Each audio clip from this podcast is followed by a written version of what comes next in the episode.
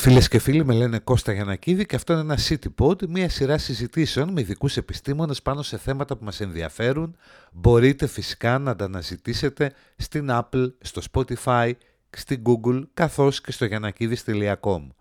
Όταν ήμουν παιδί λοιπόν, άκουγα τους μεγαλύτερους, με πρώτο τον πατέρα μου, να μιλούν για χαμένες ευκαιρίες. Κυρίως για κάτι οικόπεδα που μπορούσαν να τα αγοράσουν, αλλά απέρριψαν την πρόταση γιατί ήταν κατσάβραχα. Μετά τα κατσάβραχα έγιναν φιλέτα και ο πατέρας μου ένας από αυτούς που έδειχνε με το δάχτυλο μια χαμένη ευκαιρία. Το ίδιο έπαθα και εγώ με το bitcoin. Σκεφτόμουν κάποτε να αγοράσω όταν κόστιζε λίγα δολάρια, είπα άστο, πεταμένα λεφτά είναι και δεν το έκανα. Τώρα θα ήμουν εκατομμυριούχος, εσείς δεν θα ακούγατε αυτό το CityPod και δεν θα μαθαίνατε τι άποψη έχει ο κύριος Νίκος Φίλιππας, ο καθηγητής στο Πανεπιστήμιο του Πειραιά, ένας από τους ανθρώπους που κατανοούν όσο λίγοι τι συμβαίνει στις αγορές και πώς λειτουργούν τα κρυπτονομίσματα και πώς ενδέχεται να αλλάξουν το παγκόσμιο οικονομικό σύστημα. Ο καθηγητής χρηματοοικονομικής μας εξηγεί πώς λειτουργεί το bitcoin, πώς λειτουργούν οι αγορές και κυρίως μας περιγράφει το μεγαλύτερο κίνδυνο του μέλλοντος από τις φούσκες που επιμένουν να χρηματοδοτούν οι κεντρικές τράπεζες εις βάρος της ανάπτυξης. Είναι μια σύντομη κουβέντα, ούτε 25 λεπτά και έγινε με Skype.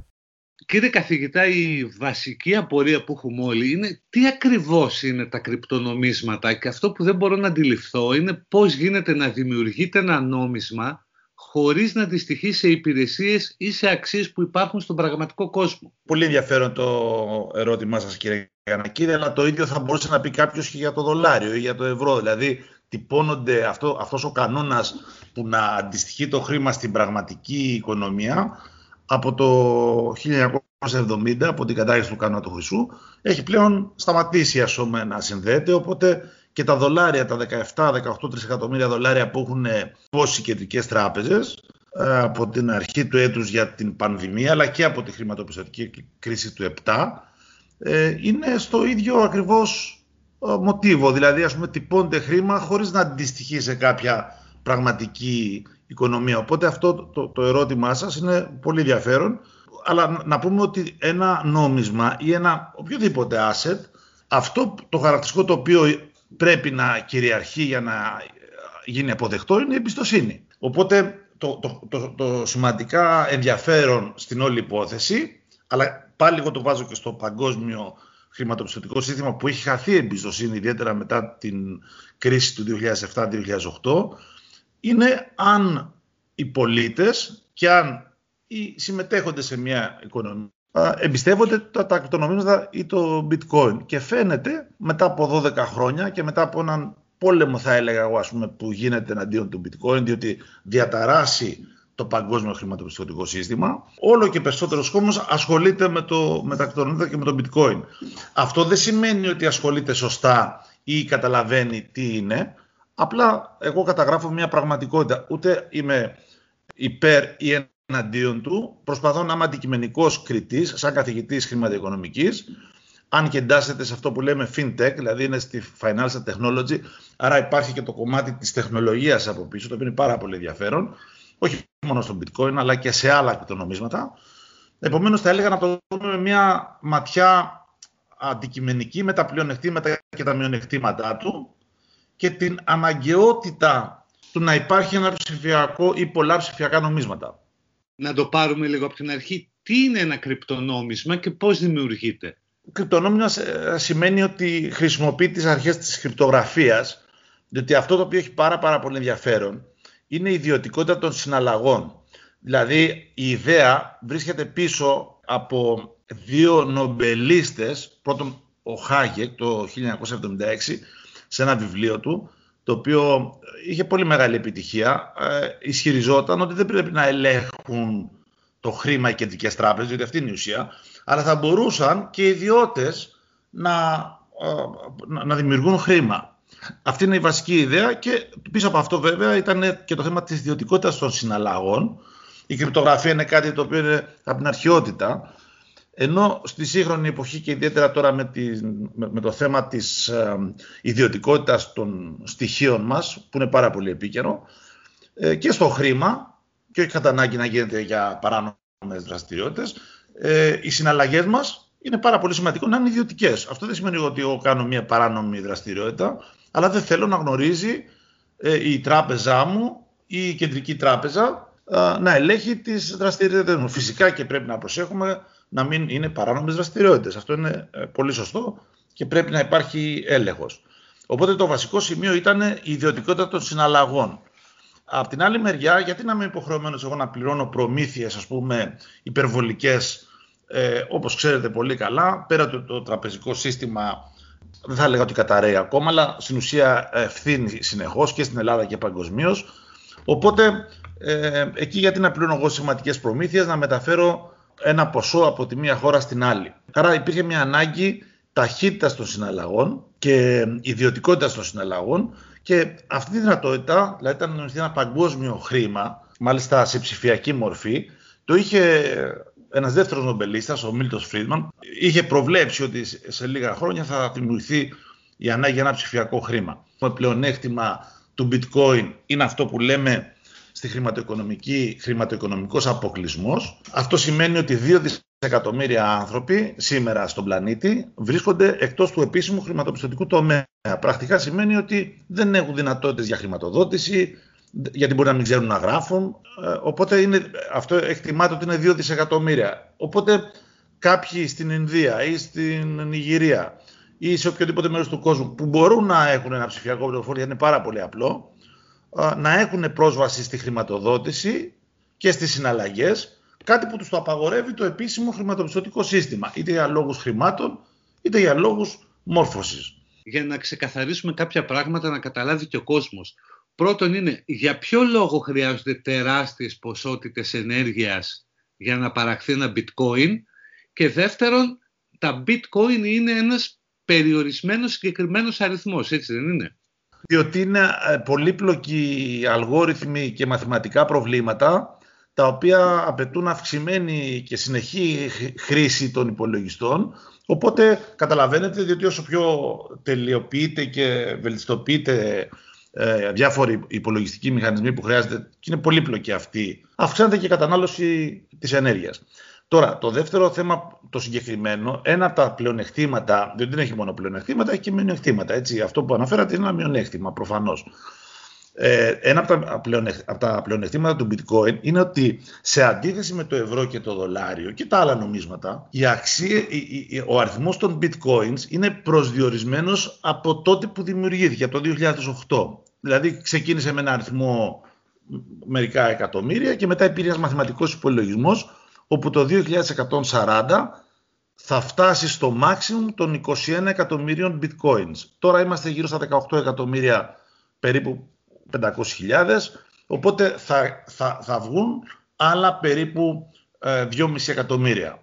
Το οποίο υποτίθεται λειτουργεί αντιπληθωριστικά. Εάν δείτε τα διαγράμματα της προσφοράς χρήματος του δολαρίου ή του ευρώ, αλλά κυρίως του δολαρίου, θα δείτε πολύ μεγάλη αύξηση της προσφοράς του νομίσματος. Δηλαδή, η Κεντρική Τράπεζα των ΗΠΑ ε, εκτυπώνει συνεχώς χρήμα, χωρίς να έχει το αντίστοιχο, για να καλύψει τα ελλείμματά της και να πληρώσει τα δάνειά της. Αυτό δημιουργεί ένα πληθωρισμό στο δολάριο, μια, ε, μειώνεται η αξία του, η πραγματική αξία του.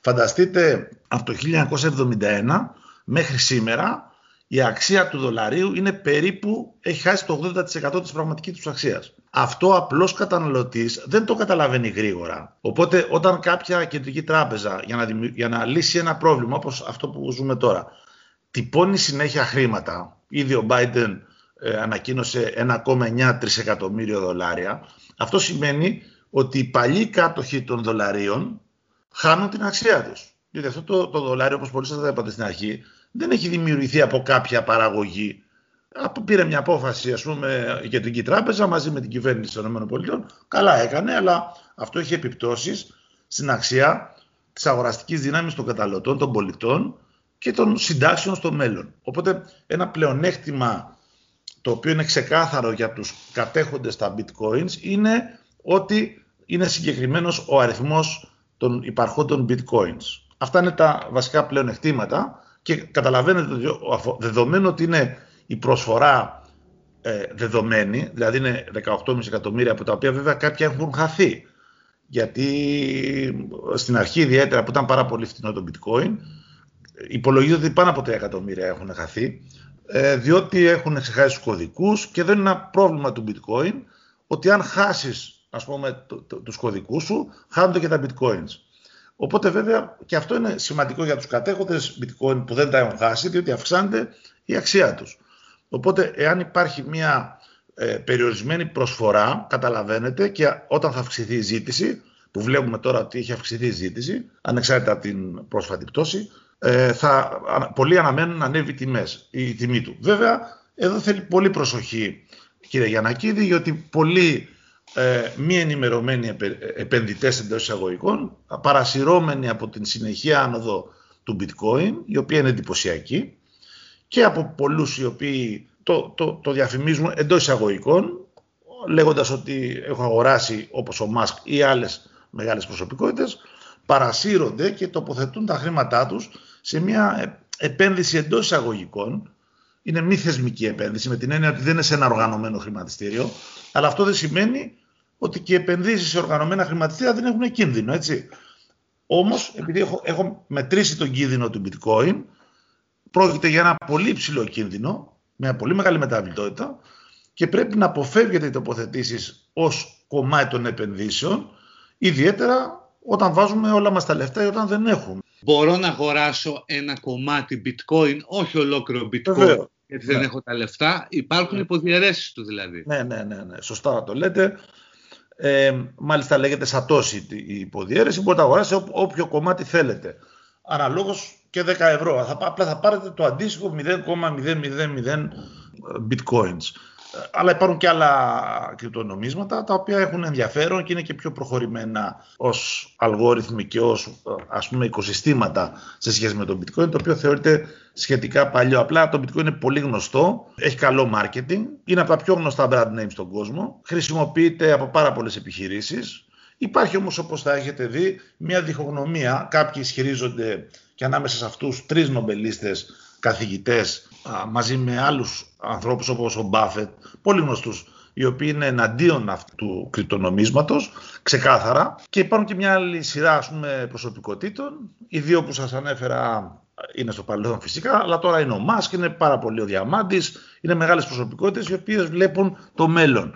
Ε, σας θυμίζω ότι πρωτού βγει το Viber, δεν μπορούσα να το φανταστώ ή όταν ας πούμε δημιουργείται το ίντερνετ. Πολλά πράγματα που στήθηκαν πάνω στο οικοσύστημα του ίντερνετ δεν μπορούσαμε να τα φανταστούμε. Ε, έτσι και εδώ τώρα μιλάμε για μια νέα τεχνολογία, μιλάμε για robotics, θα σας πω κάτι από τη χρηματοοικονομική την καθαρά, αλλά και αυτό είναι στο fintech.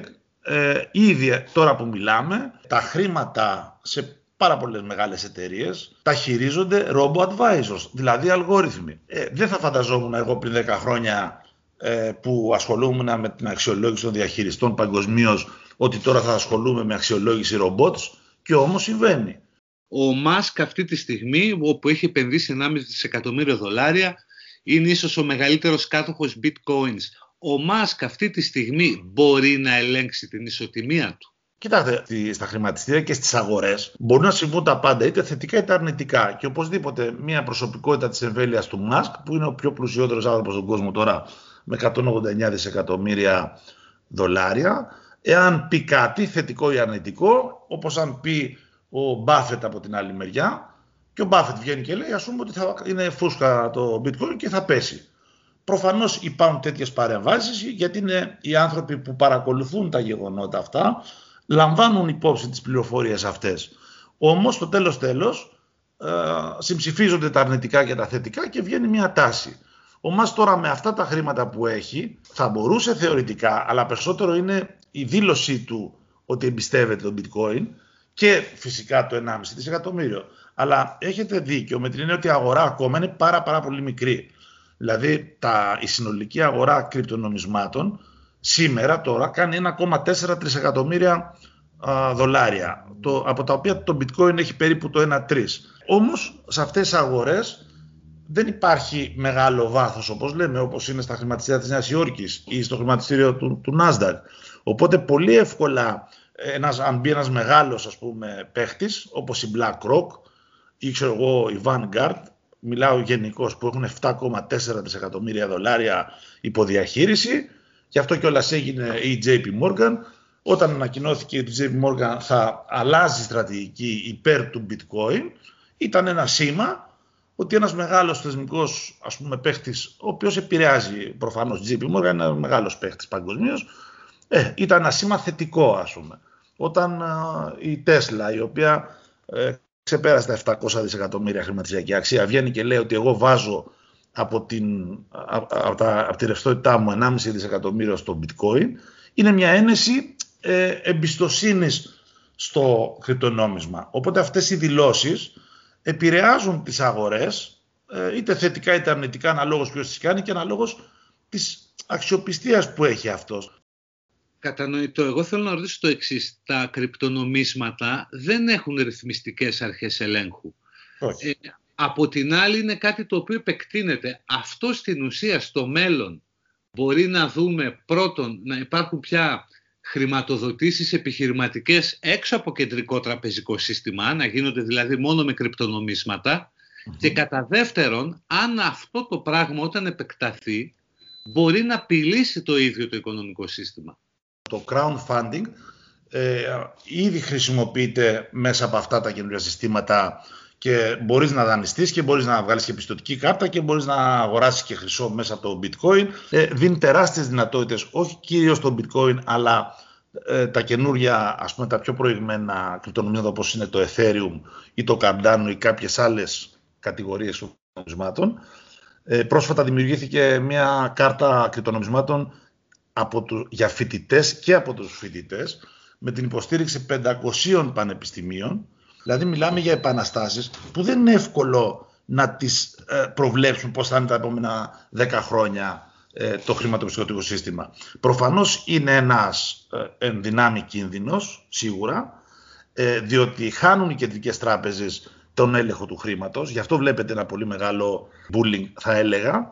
Απ' την άλλη μεριά δεν είναι ο μόνος θεσμός που δεν είναι ρυθμισμένος. Δηλαδή τα hedge funds δεν είναι ρυθμισμένα. Άρα μπορούμε να πούμε ότι θα ήθελε το bitcoin να μπει σε μια ρύθμιση. Γι' αυτό κιόλας πολλές φορές ε, το bitcoin κάνει αιτήσεις να δημιουργηθούν αμοιβαία κεφάλαια ή ETFs, τα χρηματιστηριακώς διαπραγματεύσιμα αμοιβαία κεφάλαια στο χρηματιστήριο της Νέας Υόρκης και το απορρίπτουν ως υψηλού κινδύνου. Όμως ο Καναδάς φέτος έδωσε, ενέκρινε να δημιουργηθεί το πρώτο αμοιβαίο κεφάλαιο το οποίο θα διαπραγματεύεται και στο χρηματιστήριο του Τορόντο, δηλαδή δημιουργία ενός ETF, δηλαδή οι εξελίξεις είναι πολύ ραγδαίες και επειδή διαφορετικά κράτη έχουν διαφορετικές συμπεριφορές, δεν νομίζω ότι μπορούμε να αποφύγουμε την εξέλιξη. Γιατί πραγματικά κάποια στιγμή καλύτερα να το ελέγξεις το bitcoin ε, παρά να το έχεις περιθωριοποιημένο και να το κατηγορείς. Νομίζω καλύτερα να, πάρει το σύστημα και μια τέτοια άποψη έχει η Λαγκάρντι, η οποία είναι πολύ, πολύ προσεκτική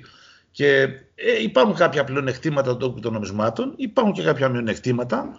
Το βασικό είναι να πάρεις, ας πούμε, δηλαδή τα, τα, τα κυριότερα πλεονεκτήματα, να τα εισάγεις είτε να φτιάξει ε, ένα ψηφιακό που πρόκειται πολλά κράτη να φτιάξουν ψηφιακά νομίσματα, δόχει κρυπτονομίσματα όμως, αλλά καλύτερο να, να το εντάξεις παρά να το έχεις περιθωριοποιημένο, διότι θα δημιουργεί αυτές τις τις, ε, διχογνωμίες και τις κόντρες. Αυτό που έχετε δίκιο και είναι ένα ερώτημα που απασχολεί όλους είναι ας πούμε ότι ποιος είναι πίσω από το bitcoin και δεν υπάρχει κάποιος αυτό που λέμε ο τελευταίος δανειστής. Αυτό είναι και καλό και κακό με την έννοια ότι αυτοί που συμμετέχουν σε αυτή τη διαδικασία πρέπει να είναι συνειδητοποιημένοι. Ε, γιατί τι γίνεται, ε, ας πούμε το, πίσω από το δολάριο βρίσκεται η κεντρική τράπεζα των ΗΠΑ. Αυτό είναι και καλό και κακό όμως γιατί ναι μεν αν πτωχεύσει μια εταιρεία βγαίνει η κεντρική τράπεζα και βγάζει χρήματα και την καλύπτει, αλλά όμως αυτό δημιουργεί τον πληθωρισμό και είναι ενάντια στο καπιταλιστικό σύστημα. Δηλαδή αυτό που γίνεται τώρα και το μεγάλο πρόβλημα βρίσκεται σε εταιρείες ζόμπι. Δεν είναι δηλαδή τόσο όσο για μένα ο κίνδυνος στο bitcoin. Ο κίνδυνος στο bitcoin είναι κάποιος που πάει να αγοράσει χωρίς να καταλαβαίνει τι κάνει. Το οποίος είναι ο ίδιος κίνδυνος όταν αγοράζαμε το 99 τα κλωστήρια ναούσης, ας πούμε, ή τις άλλες μετοχές, κανείς δεν καταλάβαινε τι αγόραζε. Οπότε Εκεί λοιπόν πρέπει να δώσουμε έμφαση στην εκπαίδευση του πολίτη. Το μεγάλο πρόβλημα είναι ότι αυτή τη στιγμή, ε, ε επειδή έχουν βγάλει τρισεκατομμύρια δολάρια οι κεντρικές τράπεζες, αυτό που κάνουν στην ουσία αλλοιώνουν τη φύση της χρηματοοικονομικής θεωρίας και του παιχνιδιού. Δηλαδή δεν μπορεί η Ελλάδα σήμερα που έχει ένα τέτοιο χρέος να δανείζεται με μηδενικά ή κοντά στο μηδέν επιτόκιο. Αυτό δεν γίνεται. Δηλαδή δεν γίνεται πουθενά. Απλά λόγω του πληθωριστικού χρήματος έχουν πέσει όλα τα spreads και όλα τα επιτόκια. Αυτό αυτόματα λειτουργεί υπέρ των πιο πλούσιων παγκοσμίως και λειτουργεί ε, υπέρ των επιχειρήσεων που είναι ζόμπι. Και αυτή τη στιγμή λειτουργούν εταιρείες που είναι ζόμπι, με πολύ χαμηλά επιτόκια, οι οποίες όμως σωρεύουν χρέος και παίρνουν πόρους που αντί να πάνε στην τεχνολογία ή στους νέους μας ή να χτυπήσουν την ανεργία, ε, χρηματοδοτούν με απερίγραπτα χαμηλά επιτόκια ε, εταιρείες που θα έπρεπε να κλείσουν.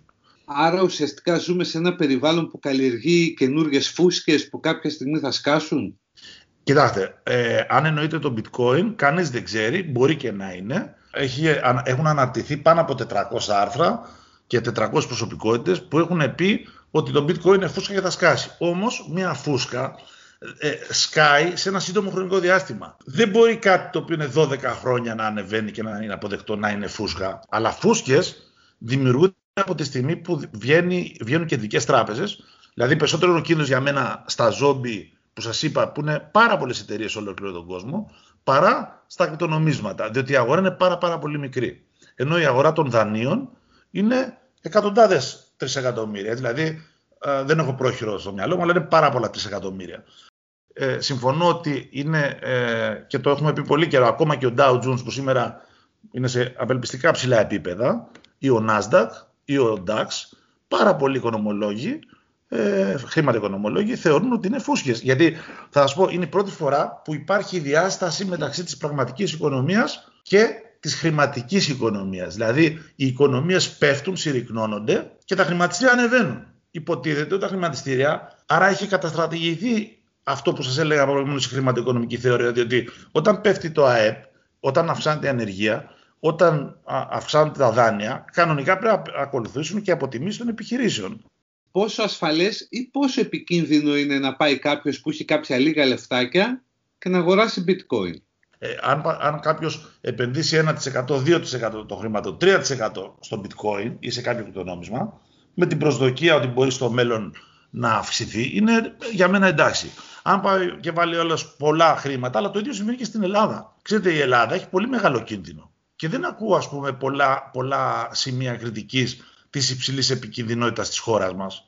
Ακούω για τον bitcoin, ας πούμε, είχα ακούσει από τον προηγούμενο πρόεδρο της κεφαλαγοράς ότι κοιτάξτε είναι φούσκα μην αγοράζετε και σε ένα μήνα πτώχευσε η φωλή φωλή. Αυτό είναι μεγάλο πλήγμα για το χρηματιστήριο, το ότι πτώχευσε η φωλή φωλή. Άρα νομίζω ότι οι κίνδυνοι υπάρχουν στα χρηματιστήρια. Όποιος επένδυσε στη φωλή φωλή έχασε τα λεφτά του. Τέλος, δεν είναι και σε άλλες εκατοντάδες εταιρείες το χρηματιστήριο. Θέλει πολύ προσοχή ιδιαίτερα κάποιος ο οποίος δεν γνωρίζει το θέμα, αλλά το ίδιο συμβαίνει και σε όλες τις μετοχές. Ε, προφανώς το χρηματιστήριο της Νέας Υόρκης είναι πολύ πιο ε, αμυντικό, δεν έχει τόσο κίνδυνο, ιδιαίτερα επενδύουμε σε χαρτοφυλάκια, ποτέ δεν επενδύουμε σε μένους μετοχές, αλλά αυτό έχει να κάνει με τη χρηματοοικονομική εκπαίδευση των επενδυτών. Μία ερώτηση που έχει να κάνει με υποθετικό σενάριο. Είδαμε πρόσφατα το φαινόμενο με τη GameStop, όπου πάρα πολλοί άνθρωποι, μικροεπενδυτές, ακούγοντας μια διαδικτυακή ε, πρόσκληση και με το κινητό αναχείρας άρχισαν να επενδύουν σε αυτή τη μετοχή την οποία την είχαν σορτάρει τα μεγάλα funds. Αυτό μπορεί να το δούμε ως φαινόμενο, δηλαδή ένα πια παγκόσμιο λαϊκό καπιταλισμό όπου θα δημιουργούνται ακόμα και τέτοιες κινήσεις που θα μπορούν να φέρουν αναστάτωση στις αγορές. Ε, υπάρχει μια συμμετρία και πληροφόρησης και μια συμμετρία δύναμης. Σας είπα προηγουμένως δύο παραδείγματα. Η BlackRock έχει 7,4 τρισεκατομμύρια δολάρια under management και η Vanguard έχει γύρω στα 7, 3 εκατομμύρια. Τα hedge funds έχουν μια πολύ μεγάλη δύναμη και γιατί μπορούν και να δανειστούν και πιο εύκολα και να σορτάρουν και, και, και οτιδήποτε και δεν σημαίνει ότι αυτό που κάνουν είναι σωστό. Δηλαδή, όταν έρχεται αυτή τη στιγμή κάποιος, ο οποίος έχει στην Ελλάδα, πες ότι έρχεται, που δεν έρχονται, αλλά λέμε ένα μεγάλο hedge fund, με, που έχει κάποια δισεκατομμύρια αναστατώνει το χρηματιστήριο. Έρχεται λοιπόν κάποιος, ας πούμε, και σορτάρει κάτι το οποίο αυτός πιστεύει ότι θα πέσει. Και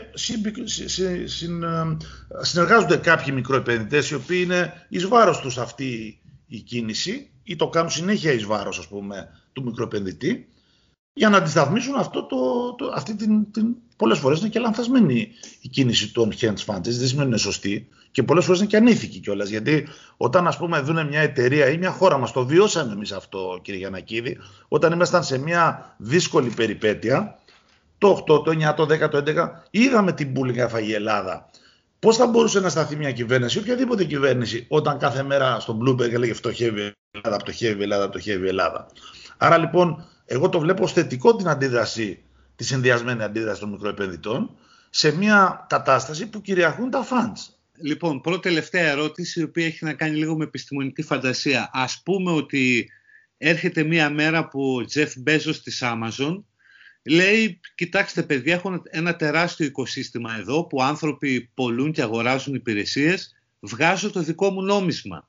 Θα μπορούσε να γίνει αυτό; Ε, προφανώς θα μπορούσε να γίνει γιατί η Amazon αυτή τη στιγμή ότι κάνει 2-3 εκατομμύρια δολάρια ή η Facebook. Η Facebook είναι θέμα χρόνου ας πούμε. Έχει καθυστερήσει βέβαια στο να βγάλει το δικό της νόμισμα και είναι η δυσκολία της τεχνογνωσίας ή και άλλων προβλημάτων που δεν γνωρίζω. Άρα λοιπόν αυτή η συζήτηση είναι πολύ ενδιαφέρουσα Οπότε νομίζω θα, θα, θα περιορίσει και τον αυταρχικό ρόλο των κεντρικών τραπεζών. Τελευταία ερώτηση που απαντάτε αν θέλετε. Αν κάποιος έχει λίγα λεφτάκια, 10 χιλιάρικα ας πούμε, τι να τα κάνει, να τα κρατήσει στην τράπεζα κάτω από το στρώμα ή να τα επενδύσει κάπου και πού; Κοιτάξτε, ε, στο πρώτο ερώτημα είναι σαφές. Σας είπα, κάτω από το στρώμα χάνουν την αξία χάνουν την αξία των, τα χρήματά τους. Αυτό, αυτό, αυτό προσπαθούν να κάνουν με την έκδοση και συνεχώς ε, νέου χρήματος. Χάνουν την αξία των δικών μας που τα έχουμε βγάλει με κάποια δουλειά ε, δολαρίων ή ευρώ. Η διασπορά του κινδύνου ε, είναι το νούμερο ένα θέμα. Να μην ε, κοιτάμε μόνο στην Ελλάδα, είναι μεγάλο λάθος, γιατί η Ελλάδα αποτελεί το 0,1% της παγκόσμιας πραγματικότητας. Πιστεύω ότι η Ασία έχει πάρα πολύ ενδιαφέρον για τα επόμενα χρόνια Πρέπει να γίνονται επενδύσεις, αλλά αυτό εξαρτάται από τα δάνεια τα οποία έχουμε. Το πρώτο πράγμα που νομίζω πρέπει να κάνουμε είναι να αποξαρτηθούμε από υπάρχοντα δάνεια και πιστοτικές κάρτες. Πιστεύω αυτό ότι πρέπει να, να αποκτήσουμε χρηματοοικονομική υγεία, χρηματοοικονομική ελευθερία, διότι αν, είμαστε, αν έχουμε χρήματα, είμαστε και ελεύθεροι. Αν είμαστε υπερχρεωμένοι, ε, είμαστε σκλάβοι του χρήματος. Άρα πρέπει να απολαύσουμε τη ζωή και το χρήμα πρέπει να το δούμε σαν ένα μέσο, και αυτό είναι, ευημερίας των πολιτών. Οπότε διασπορά του κινδύνου, αν δεν χρωστάμε πουθενά, αλλιώς είναι κρίμα από το Θεό να πληρώνουμε 17% ε, ή 15% τόκο στις πιστοτικές μας κάρτες για πράγματα που γενικώς αγοράζουμε και δεν μας είναι χρήσιμα. Πάντως, διασπορά του κινδύνου είναι το κλειδί. Θα έλεγα με έμφαση, ας πούμε, στην Ασία, που είναι το μέλλον, και για πιο μικρότερους επενδυτές να κοιτάξουμε και την Αφρική, η οποία θα είναι το μέλλον σε 20 χρόνια από τώρα. Ωραία κύριε καθηγητά, σας ευχαριστώ πολύ. Και εγώ κύριε Γιανακίδη.